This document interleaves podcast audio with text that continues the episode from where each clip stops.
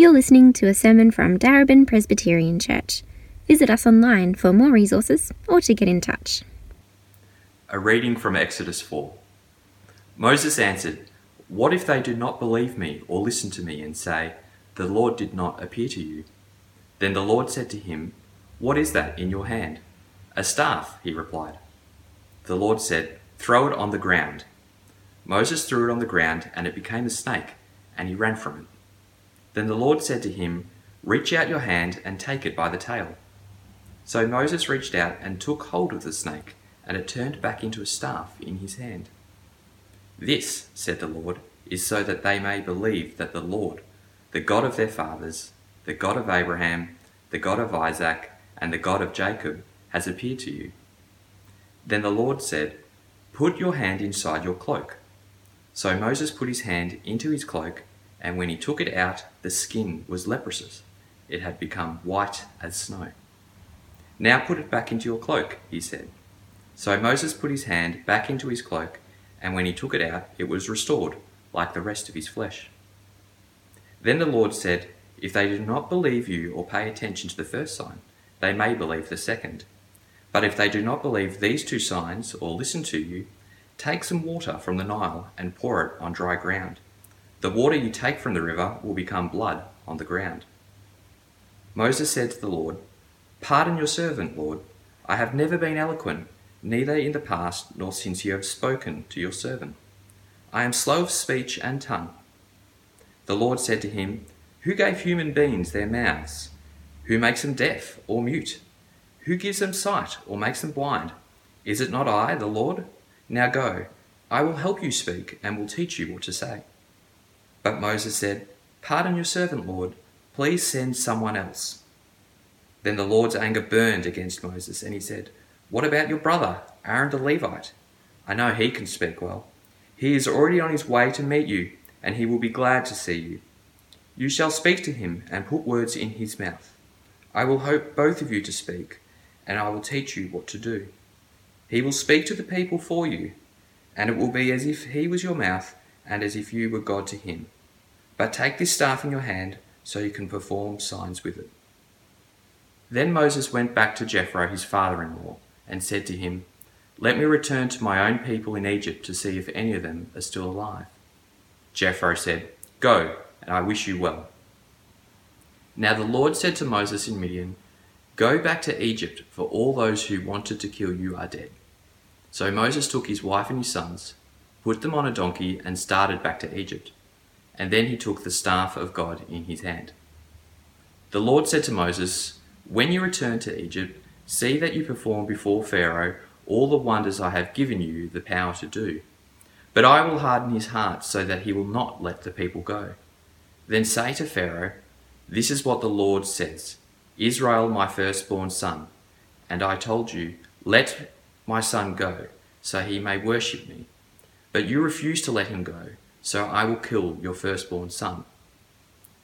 At a lodging place on the way, the Lord met Moses and was about to kill him. But Zipporah took a flint knife, cut off her son's foreskin, and touched Moses' feet with it. "Surely you are a bridegroom of blood to me," she said. So the Lord let him alone. The Lord said to Aaron, "Go into the wilderness to meet Moses." So he met Moses at the mountain of God and kissed him. Then Moses told Aaron everything the Lord had sent him to say, and also about the signs he had commanded him to perform. Moses and Aaron brought together all the elders of Israelites, and Aaron told them everything the Lord had said to Moses. He also performed the signs before the people, and they believed.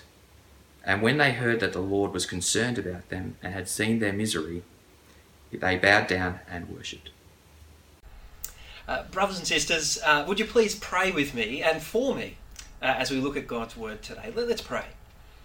Our gracious Father, we pray you'd give us ears this day to truly hear your word, that we might learn from it, that we might love it, and that we might truly live it out for the glory of our Lord Jesus. Amen. Well, I wonder today if you've got God on Do Not Disturb. Do Not Disturb. You know that function on your phone? Some of us use it sometimes. You put your phone on Do Not Disturb. You're kind of saying to people, look, I'm happy for you to be a part of my life. I'm happy for you to try and get in touch with me. I'm even happy to catch up with you when it's convenient for me. But right now, I just don't want you disturbing what I've got going on. You know, I've got my to-do list, my agenda, my plans, my schemes, and I really don't want you disturbing that. Now, of course, there's sometimes some real wisdom in putting your phone on Do Not Disturb. I'm not denying that. We all need to have wise boundaries. We need to do what it takes to be able to focus on a task at hand sometimes and not be interrupted from that. But I reckon, kind of spiritually speaking, some of us have God on Do Not Disturb. We're kind of saying to God, God, I'm happy for you to be a part of my life. God, I'm happy for you to try and get in touch with me. I'm happy to take a message on my phone. I'm even happy to catch up with you, maybe to listen to you and talk with you every now and then when it's convenient for me. But there's one condition. You're not allowed to disturb what I've got going on in my life right now. I've got my hopes, my dreams, my plans, my ambitions, and I just don't want you messing them up. I wonder if you've got God on Do Not Disturb. There was a little bit of that with Moses when the Lord appeared to him at the burning bush in Exodus chapters 3 and 4. Right, Moses, of course his life in Midian wasn't perfect, I'm not saying that, but it seems that he'd gotten really quite comfortable with it.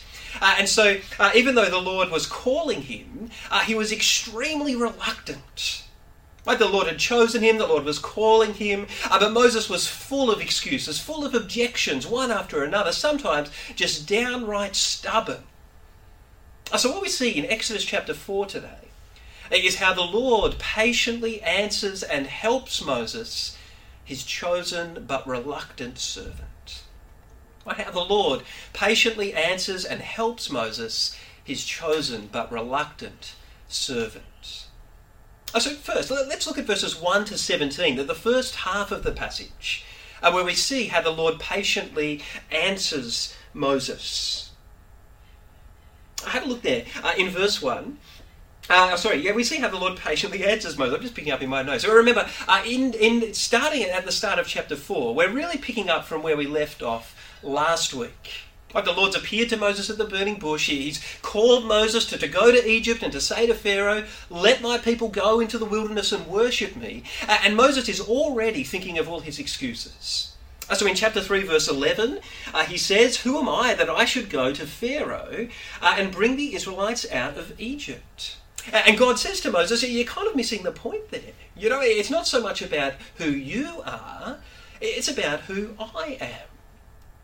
And then in chapter 3, verse 13, Moses said, well, suppose I do go to the Israelites and say to them, the God of your fathers has sent me to you, and they ask me, what is his name? Then what shall I tell them? Right, and so in the rest of the chapter, the Lord patiently answers Moses again. He tells Moses what his name is, and he reveals to Moses the meaning of his name. But when we get to the start of chapter 4, Moses still isn't satisfied. So in chapter 4, verse 1, Moses says to God, well, what if the people don't listen to me? What if the people don't listen to me? Look at verse 1 there. What if my people don't believe me or listen to me and say the Lord did not appear to you? And now, of course, it's not like this is kind of completely unfounded for Moses. You remember back in chapter 2, he did have this sense of wanting to act as God's judge and redeemer for his people in Egypt, but his people rejected him. Right? He had to flee to Midian. Of course, the difference this time is that Moses is coming in the name of the Lord. Right? He is coming in God's timing, in God's ways, in God's power, right? Not taking matters into his own hands as he did back in chapter 2. But his question here is, will the people recognise that? Right? Will they recognise that the Lord has appeared to him? So in verses 2 to 9, the Lord patiently gives Moses these three miraculous signs. Signs that were designed to prove to the Israelites that the Lord had indeed appeared to Moses. So firstly, in verses 2 to 5, we've got that sign of Moses' staff turning into a snake and then turning back into a staff. All three of these signs in a row are a sign of God's complete authority over all of his creation. Right? And this is no different. Right? Moses is afraid of this snake. He flees from the snake. But for God, the snake is just one small part of his creation. But in particular, this first sign is a sign of God's authority over good and evil in his creation. You remember, since Genesis chapter 3, the serpent had been a symbol of the presence of evil in God's good creation. So Moses might be afraid of the evil of Egypt, but God is not. God is sovereign over good and evil in his creation. In particular, he's sovereign over the evil of Egypt. Or you might remember, perhaps you maybe have seen the movie The Prince of Egypt or other ancient studies of Egyptian society, and you see them. What does Egyptian royalty wear but one of those kind of snake-like headdresses, like a cobra? The snake is a symbol of the authority and power of Egypt. So you see what the Lord's saying to Moses in this sign. He's saying you might be tempted to flee from the evil of Egypt in fear, but I'm going to empower you to grab the evil of Egypt by the tail, and I'm going to use them, the Lord says, to fulfill my plans and purposes for my people. Do not be afraid, the Lord says, for I am the Lord of good and evil, even over the evil of Egypt. And then in verses 6 and 7, we've got the second sign. The sign of Moses' hand becoming diseased inside his cloak, maybe something like leprosy. And then the Lord says, put it back in your cloak, and it is whole again, it's healed, it's restored. This is a sign of the Lord's authority over sickness and health, over sickness and healing.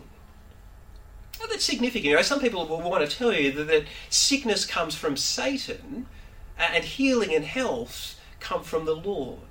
As if that's some sort of comfort, that God's not in control over sickness and disease in his world. Far more comforting for me to have a God who's in control of absolutely everything, for whom there are no surprises, for whom he can send sickness and disease wherever he wants, and he can send health and healing wherever he wants. That's the point of this sign. The Lord is sovereign over everything in his world, over sickness and healing. And we'll see that he's sovereign over sickness when he sends the plague of boils upon the people of Egypt in Exodus chapter 9.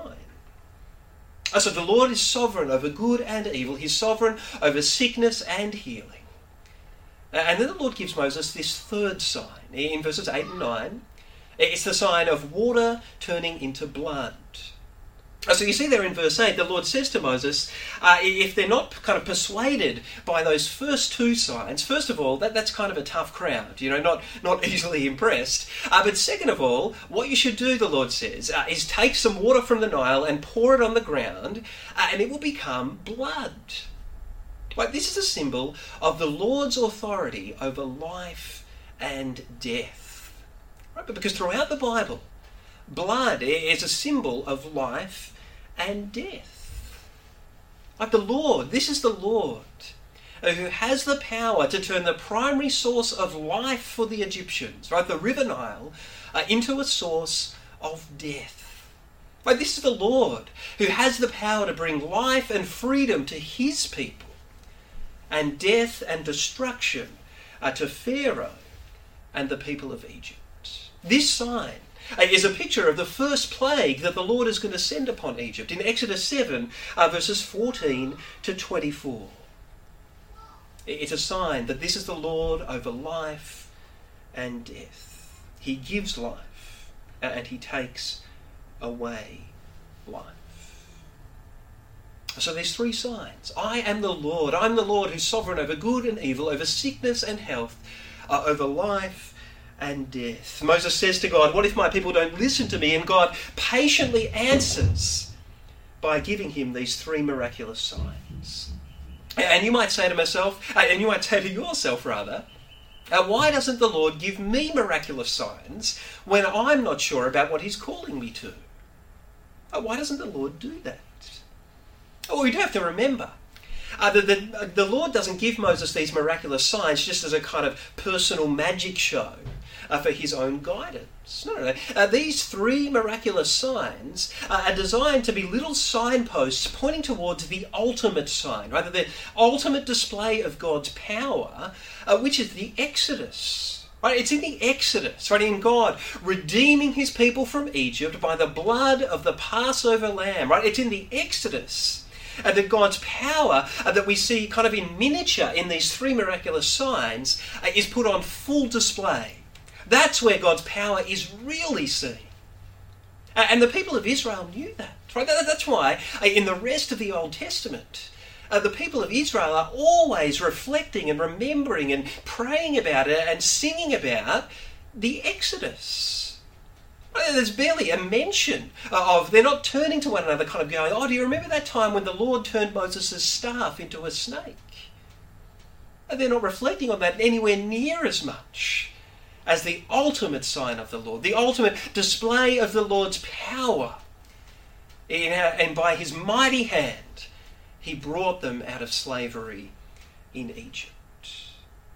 In the same way, we shouldn't demand an extra little miraculous sign from the Lord every time we're unsure about what he's calling us to. Because in Christ, right, the ultimate Passover Lamb, who by his blood brought about the ultimate Exodus, setting us free from slavery to sin, in Christ and his death on the cross, the Lord has given us the ultimate sign, the ultimate display of his power.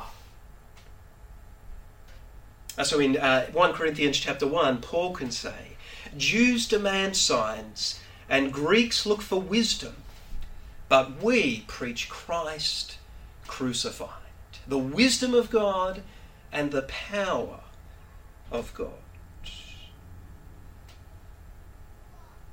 So having asked, back in verse 1, what if my people don't listen to me? In verse 10, Moses asks, well, what if I don't speak well?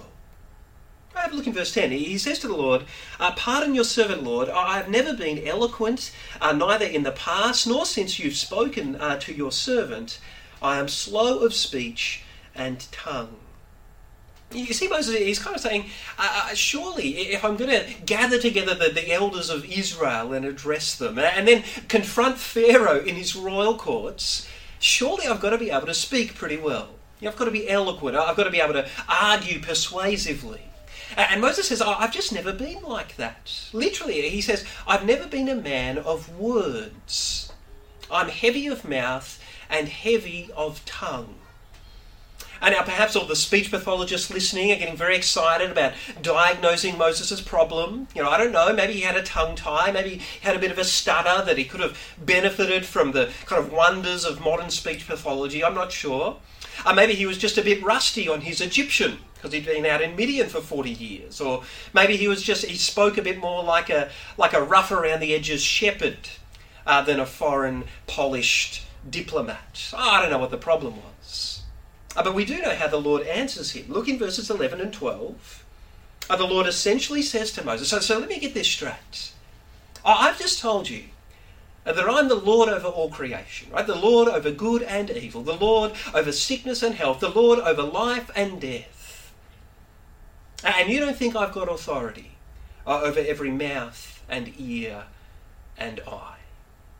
That's what the Lord says. He says, I give people the ability to hear, so I'll help them to listen to you. I give people the ability to speak, so I'll help you to speak to them.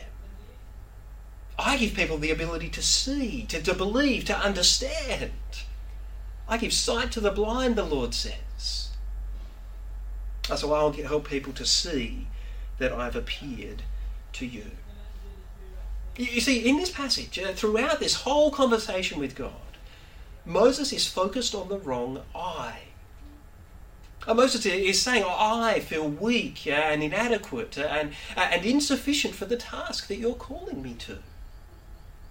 And the Lord says, you're missing the point, Moses. You're not the I that matters here. I am the great I am. It is I, the Lord, that matters most. So stop focusing, Moses, on your own weakness and start focusing on my power.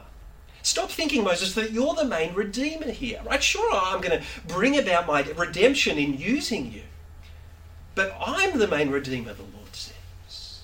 And if you feel weak and insufficient for the task that I'm calling you to, then all the better for me to display my power and my complete sufficiency. And I reckon lots of us feel a lot like Moses whenever we contemplate sharing our faith. I mostly feel like Moses every Sunday when I come to preach God's word. Maybe you find that hard to believe, but every Sunday I feel weak and insufficient for the task. I say to the Lord, well, what if the people don't listen well? And the Lord says, I've got it covered. You know, I kind of created their ears. I can help them to listen well. I say, well, what if I misspeak and I stumble over my words and I'm not as engaging or persuasive as I could be? Yeah? And the Lord says, I created your tongue, Aaron. I can help you to speak. Or what if people don't understand and believe and see the glories of what I'm talking about? The Lord says, I'm the Lord who gives sight to the blind. I'll help people to hear and understand and believe. That's of some encouragement. The Lord promises to be with us and to help us, just as he promised to be with Moses. And now in verse 10, if you look at verse 10, there's a little hint of Moses starting to just be a little bit disrespectful towards God. The hint is that Moses doesn't refer to God by the personal name, the Lord, right? Yahweh, that the Lord revealed to him back in chapter 3. You remember Adam talked about that last week, small caps Lord. That's God's personal name. So God doesn't refer to Moses doesn't refer to God by the Lord, small caps, but by the much more generic term for God, Adonai. In our Bibles, it's capital L-O-R-D. So there's a kind of subtle dissing of God in Moses here. And that really continues in verse 13, where Moses is really just downright stubborn and disrespectful. And he basically says to God, well, fine, you've answered my every question, but now I'm digging my heels in. Would you please just send someone else? That's basically what he says. He's not expressing any kind of genuine question to God. He's just being stubbornly disrespectful, stubbornly refusing God. That's why if you look at verse 14, the Lord's getting angry with Moses. He's starting to get a bit frustrated. Thankfully for Moses, our Lord is slow to anger. He's got a long fuse. So in verses 15 and 16, he patiently agrees to provide Moses with Aaron, to act as his spokesman, Aaron, his brother. So if you look in verse 14, now this is a theme we'll explore more next week, but both Moses and Aaron are born into the tribe of Levi, right? The tribe, we saw this back when Moses was born in chapter 2. The tribe of Levi is the tribe that is going to be set aside to be a priestly tribe, right? They're going to mediate between God and his people. And in verses 15 and 16, where we see that Moses and Aaron are going to play different roles in mediating God's word to his people. Moses is going to receive God's words directly from God, and Aaron is then going to pass on the words he receives from Moses to God's people. So in verse 16, Moses is going to be like God for Aaron. So God has wonderfully and patiently answered Moses' every objection, even remaining patient with him when he's been downright stubborn. So by the end of verse 16, despite all of his reluctance, all his excuses and objections, Moses is ready to go to Egypt. And the Lord just says to him, make sure you take your staff with you. Verse 17. Why does Moses need his staff? And not because he's going to continue on with his work of shepherding in Midian, but because he's about to become the shepherd of Israel. And he's going to become the shepherd of Israel as the Lord redeems his people using the weak and humble instrument of Moses' staff. Right? The shepherd's staff. That would have been shameful to all of the Egyptians. You might remember in the story of Joseph in Genesis 37 to 50, the Israelites found their place in Egypt. Their role was to be shepherds. Why? Because the Egyptians detested shepherding. The shepherding thing was just shameful to the Egyptians. Who would have thought that God would display his might and power through such a weak and shameful instrument as a shepherd's staff? And yet he does, in and through his chosen but reluctant servant, Moses. And of course this just points us towards the greater Moses, our Lord Jesus, through whom the Lord displayed his power, not through the weak and humble instrument of a staff, but through the weak and humble instrument of the cross. Right? Shameful, foolish to Jews and Gentiles alike. And yet that's where the Lord's power was found.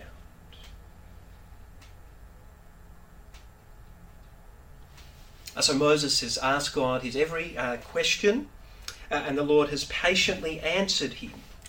That's the story of verses 1 to 17. The Lord has promised to be with Moses and to help him every step of the way. And that's what we see in the second half of the chapter, in verses 18 to 31. First, in verse 18, you see there that the Lord helps Moses by blessing him through Jethro. Look at verse 18. Then Moses went back to Jethro, his father-in-law, and said to him, "Let me return to my own people in Egypt to see if any of them are still alive." And now you might read that and think, what on earth is Moses talking about? Right? God didn't tell him to go back to Egypt to see if any of his people are still alive. Why would Moses say that? Maybe because he's still a bit embarrassed to kind of share the full story of what's gone on. It's a pretty big deal. The Lord's appeared to me in a burning bush, and maybe he just doesn't want to give Jethro all those details. And maybe because of verse 19. In verse 19, where we see that at the burning bush, the Lord had already told Moses that all of his past enemies in Egypt were dead. So maybe Moses is thinking, well, if they're all dead, I wonder how many of my people are still alive. Whatever the case, this interchange with Jethro is a massive blessing to Moses. Moses, who clearly had great love and respect for his father-in-law, where we see that as Exodus unfolds. It was incredibly important to him to go with his father-in-law's blessing. And maybe there's something in that for us, for you, as you think about something the Lord might be calling you to. Well, you really want to honour your parents in that situation. You want to seek their blessing. You want to ask for their advice. But even if they don't give their blessing, you want to obey the call of your Lord first and foremost. Right? In such a way that it enables you to still honour and respect your parents. Right? That's tricky. But our Lord Jesus does say to us in Matthew 10 verse 37, "Anyone who loves their father or mother more than me is not worthy of me." Or we're called to take up our cross and follow him. But the Lord Jesus does call us to honour and respect our parents, to seek their blessing, as Moses receives Jethro's blessing in this passage. But then he calls us to follow him, to listen to his call, in such a way that it demonstrates clearly for everyone that he is our supreme love, our first love, our superior love. Well, second, in verses 19 and 20, the Lord helps Moses by judging his past opponents. I just referenced this in verse 19. Now the Lord had said to Moses in Midian, "Go back to Egypt, for all those who wanted to kill you are dead." It's important to realise in saying that the Lord's not saying to Moses, "Okay, Moses, now it's safe for you to go back to Egypt, right? Because all your enemies are dead." Right? We've just seen that this is the Lord of life and death, the Lord who gives life and takes life away. He doesn't need Moses' past enemies to be dead for it to be safe for Moses to go back to Egypt. The Lord is teaching Moses here. He's saying to Moses, "Moses, you know those people who you were once threatened by, who seem to be so powerful to hold the power of life and death in their own hands? Well, now they're all dead. I gave them life, and I've taken their lives away." So Moses can return to Egypt now with this confidence that the Lord, who has authority over life and death, is with him. And that Lord is going to display his power through the staff of God that Moses takes with him. Verse 20. So third, in verse 21, the Lord helps Moses by warning him about his future opponent. The Lord says, your past opponents have been dealt with, but let me warn you about your future opponent. Verse 21, the Lord says, when you return to Egypt, see that you perform before Pharaoh all the wonders that I have given you the power to do. You're reading this and you go, well, I thought the signs of verses 1 to 9 were for the people of Israel. Right? It was to convince the Israelites that the Lord had appeared to Moses. But here we see that the signs aren't just for the unbelief of the Israelites, they're also for the unbelief of Pharaoh. But in the end, Pharaoh is going to be Moses' main problem. And so the Lord says to Moses, perform those signs before Pharaoh. But I want you to know, look at the next part of the verse, that I'm going to harden Pharaoh's heart so that he will not let my people go. Right? The Lord, who has authority over every ear, over every mouth, and over every eye, also has authority over every heart. The Lord has the power to soften people's hearts towards him and to harden people's hearts towards him. So why would the Lord harden Pharaoh's heart? Why would he cause Pharaoh to harden his own heart? Well, that's a very big question, and it's one that we'll be exploring as we work our way through this section of the book of Exodus. But in the end, I think the answer is that the Lord wanted to make it abundantly clear that he, not Pharaoh, is the glorious Lord over all creation. The Lord wanted to put on display his full glory, the fullness of both his justice and his mercy. So ultimately, Pharaoh will be compelled by the Lord's mighty hand to let God's people go. And in doing so, the Lord will be able to put on display his mercy to his chosen people, the people of Israel. At the same time, even once Pharaoh lets God's people go, the Lord will harden his heart so that he can put on display his justice, the glory of his justice, of setting things right, as he punishes the evil of Pharaoh and his people. The ultimate goal here is that the Lord would be glorified through both his justice and his mercy, through both softening hearts and hardening hearts. We see this as Paul says in Romans chapter 9, verse 17. Paul says, for Scripture says to Pharaoh, I raised you up for this very purpose, that I might display my power in you, and that my name might be proclaimed in all the earth. Therefore God has mercy on whom he wants to have mercy, upon his chosen people, and he hardens whom he wants to harden. And you might have more questions about that. Love to see you on the post-church soon. What's Moses supposed to say to Pharaoh when he's hardening his heart? Well, the Lord gives him words to say in verses 22 and 23. This is a big help to Moses. The Lord wants Moses to make it clear to Pharaoh what Israel's identity is. And this is key. Israel is not just some random people. Israel is God's firstborn son. Israel is God's chosen and precious child. That's their identity. And because that's their identity, they're supposed to be giving themselves to a particular activity. The activity of worshipping the Lord, literally of serving the Lord.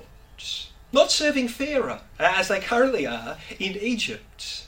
So what's the Lord going to do? The Lord is going to set his people free from their oppressive service of Pharaoh, that they might experience the incredible freedom of living a life of serving him. And he's going to do that, Moses says, the Lord says to Moses, by putting on display his justice. Just as the Egyptians have punished and killed the firstborn of Israel, his firstborn son. So also the Lord will punish and kill the firstborn sons of the Egyptians. This is a kind of fairly grim preview of the final plague that the Lord will send upon Egypt, right before Pharaoh lets his people go.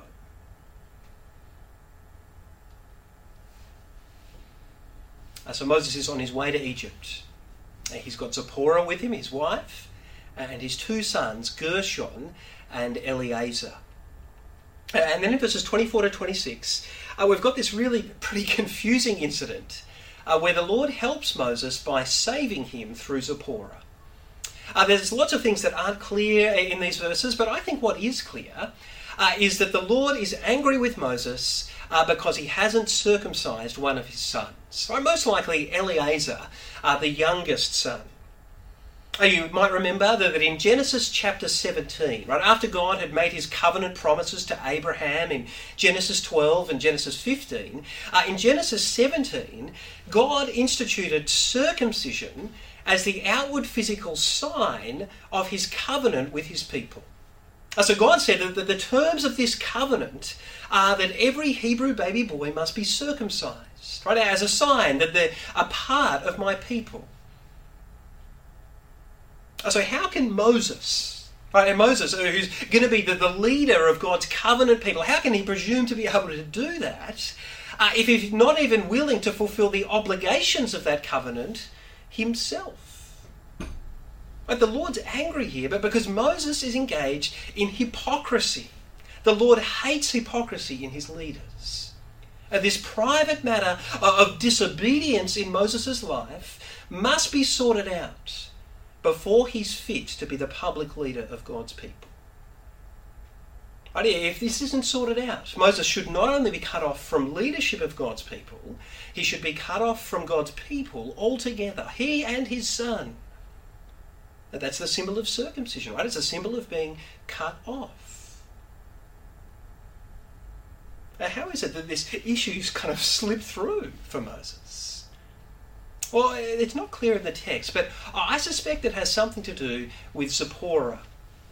I reckon Zipporah probably tolerated it in the end when Moses insisted that their firstborn son Gershon be circumcised. But by the time Eleazar came along, she just couldn't tolerate it. Right? For her, it just seems so barbaric to take a flint knife to your baby boy. Now, what kind of a lord would have a covenant that's sealed with blood like this? So when the Lord meets Moses in verse 24, when he appears to Moses like he had at the burning bush, it's like Zipporah knows straight away what the Lord's problem is. So she takes action straight away, cuts off the foreskin of Eleazar and chucks it at Moses' at his body, at his feet. But notice that she's not happy about it. She says to Moses, "You have become a bridegroom of blood to me. I hate being a part of this whole situation. Being a part of this covenant that's sealed with blood." Zipporah hates that. Which is why I think from this point on in the narrative, we hear almost nothing about Zipporah. But if you talk to me for more than 5 minutes, you can't help but hearing something about Gabby. But we don't hear much about Zipporah. In fact, from the start of Exodus chapter 18, it seems like after this incident, Moses and Zipporah agree that it'll be better for her and the two sons to go back to Jethro, because in Exodus 18 they're finally reunited. Now, this is not the main point of this passage at all, but it does tell us that it's very important who you marry if you're going to go into ministry. It's very important to think carefully about that. But still, despite Zipporah's mixed motives, the Lord does use Zipporah to save his chosen servant Moses.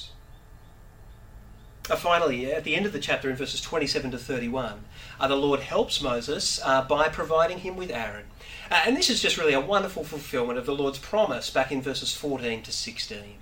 Aaron meets Moses. Moses tells Aaron all the words that the Lord had said to speak to the people of Israel. He shows him all the signs that they're to perform. They gather the elders of Israel together. Aaron speaks all the words of the Lord. Moses performs all the signs of the Lord. And just as the Lord promised, the people of Israel listen and understand and believe. of the summary of today's passage, the Lord patiently answers and helps Moses, his chosen but reluctant servant. And we've seen on the way through, of course, that the Lord patiently helps us too, doesn't he? And not through his chosen but reluctant servant, but through the Lord Jesus Christ, the greater Moses, his chosen but willing servant. The Lord Jesus, who always humbly and willingly did the will of his Father, all the way to his death on the cross.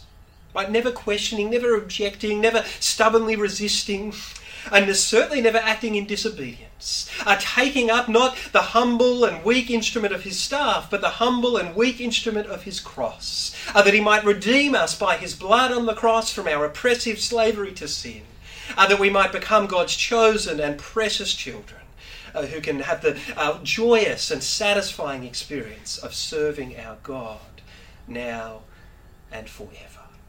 The Lord has helped us through his chosen and willing servant, our Lord Jesus Christ. How is it that we should respond to this incredible act of help, of salvation that the Lord has worked in our lives, that the Lord has worked for us? Well, first we respond by listening to the Lord's call to salvation, humbly and willingly listening to his call to salvation that comes to you even now as I preach this good news of the gospel to you.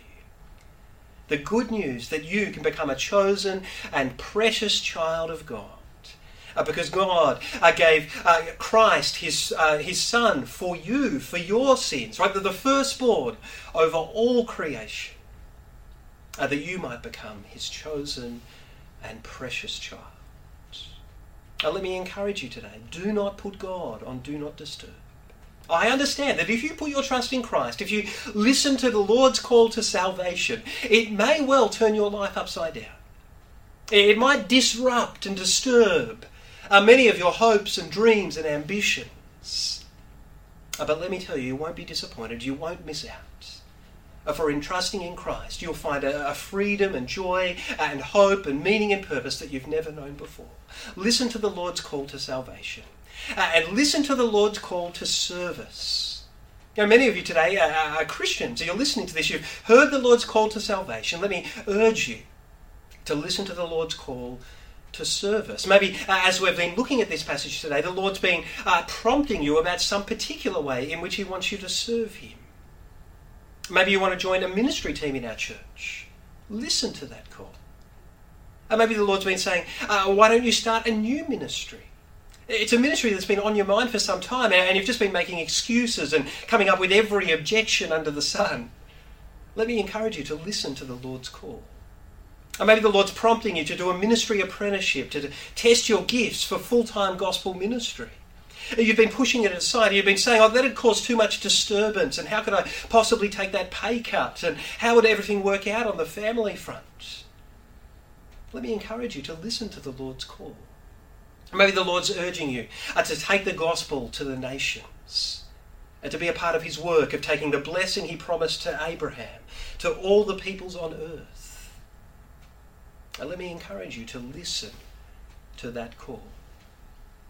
I'm sure you might have questions, genuine objections, genuine reasons why you're not sure if you're the person for the job.